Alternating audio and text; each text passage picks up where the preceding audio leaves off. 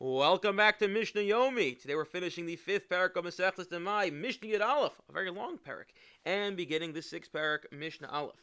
The central motif of the last few Mishnayos has been one is not allowed to remove miptur alachiv michiv al Meaning, if you have two piles adjacent to each other, they don't literally have to be next to each other. One of them is, has a chiv to remove trumas and meisers, the other one does not. You can't say I'm going to remove from the pile that does not have enough for the pile that does need the trumas and meisers to be removed from it. That's considered mechiv al and nothing doing it does not work. What this Mishnah wants to know is what happens if one does go ahead and does so. If one goes ahead and says, I have two piles here, one of them does not have a chiv of trumas and meisers, but either way, I'm going to go and remove it. What is it din? What can one do? And the question really comes up when it comes to demai. Torim min hadamai al hadamai. I have two piles adjacent to each other. Pile one is demai, pile two is demai, and I remove from pile one enough for pile one and pile two. What's the din? So the problem is, as we've noted from the outset, that rov am haratzim maisromein. Most people, even the amaratzim, do remove the appropriate tithes. And if that's true, it's very possible that one of these piles is really metukan. It really is chulin, and therefore there's no need to take off trumas and meisters from it. So if that's true, one should not take off trumas and maestros from one pile of demai for the other one because there's a very strong possibility it's mechiyev ala bator ala mitamai alavade, or what if one takes off demai from a pile um, that um, that's definite, definite tevel. That's definite tevel. Truma, what he took off is considered truma because there's a possibility that really everything he did was good and well. That both piles needed the appropriate tithe taken off. However, Yachsav Yisro. But there's also a possibility that one of them didn't need Trumas and taken off, and therefore it's Torah Chiyav or Chiyav Ptor, and therefore he has to go back and take Trumas and off as well. Minavade. What if one takes a vadai for demai? Truma, what he takes off is truma. However, truma umaistros. But he, the Kohen cannot eat it until the Balabayas goes back and takes off the appropriate trumas and maestros again because we have the same possibility that it's possible that it was patur al chiyav and chiyav al patur, and therefore we need to go back and take it off. Hadron alach, hadron alach, mish perik, hey, perik vav. This one is going to discuss is the, the obligations of a someone who is a sharecropper or rent, a renter. This came up earlier in Mesechus Peah that there are two types of well, there are multiple different ways and owners and the levels of relationship a share a farmer can have with the owner of the field. You can own a field. You could be the balabayas. Uh, you could be a poel, as it came up in the very beginning of Mesechus Brachos. You just a, a day, daily laborer. You can also be an aris, a sharecropper. A sharecropper is someone who pledges to give a certain percentage of the yield of that year to the balabayas. He says, I'll give you a third, or I'll give you half of it. And then there is someone who's considered a renter.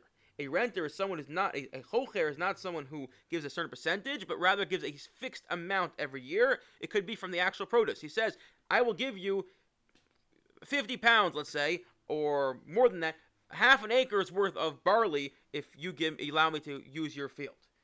And both these people have different relationships, monetary relationships, relationships in Choshen Mishpat to the owner, and it comes out when it, in the area of Trumas and Maestros, about what the obligation is to give Trumas and Maestros from their respective amounts.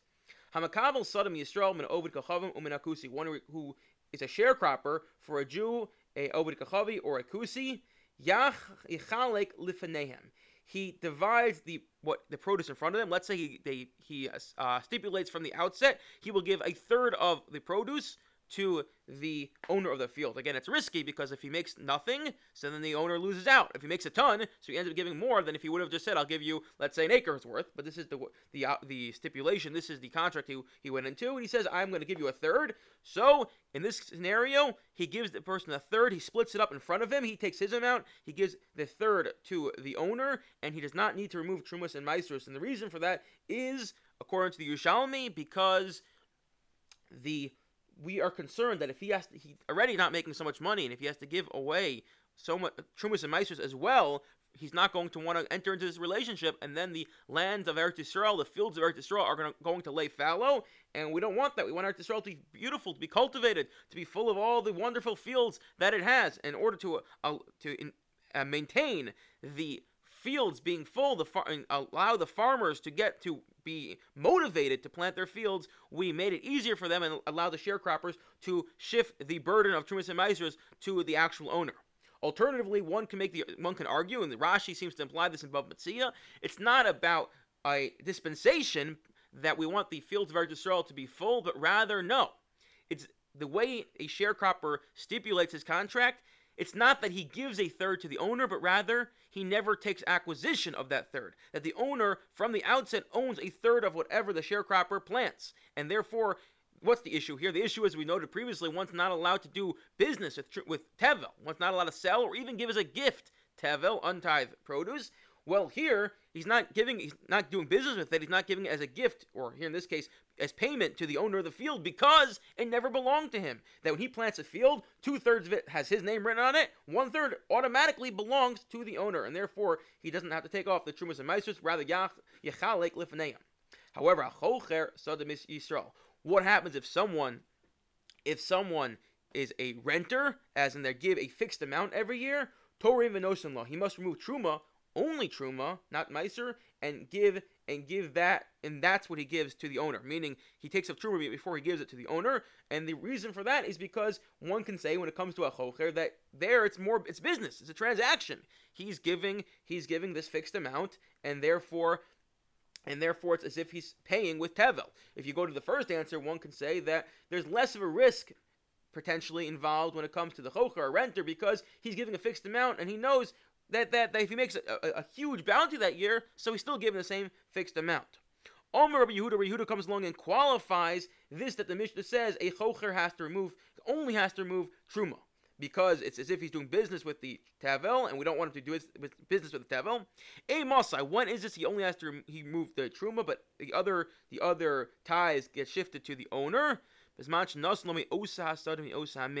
If he's paying with the bounty, the produce of that field. If I have a wheat field and I'm paying the owner of my field, my fifth, my, my uh, whatever it is, the, the rent with the produce, that that wheat, so then I only have to give the truma. But if he give but if he pays him with with other monies, uh, in this case, with other produce from a different field, Meiser he has to take off Meiser even then even take off Meiser from that because then it's I'm really doing I'm really doing business and it's, it's, in lieu of money, so I'm giving him produce, but not produce from this field, and therefore I have to take off Trumas and Meisers. Everyone should have a wonderful day.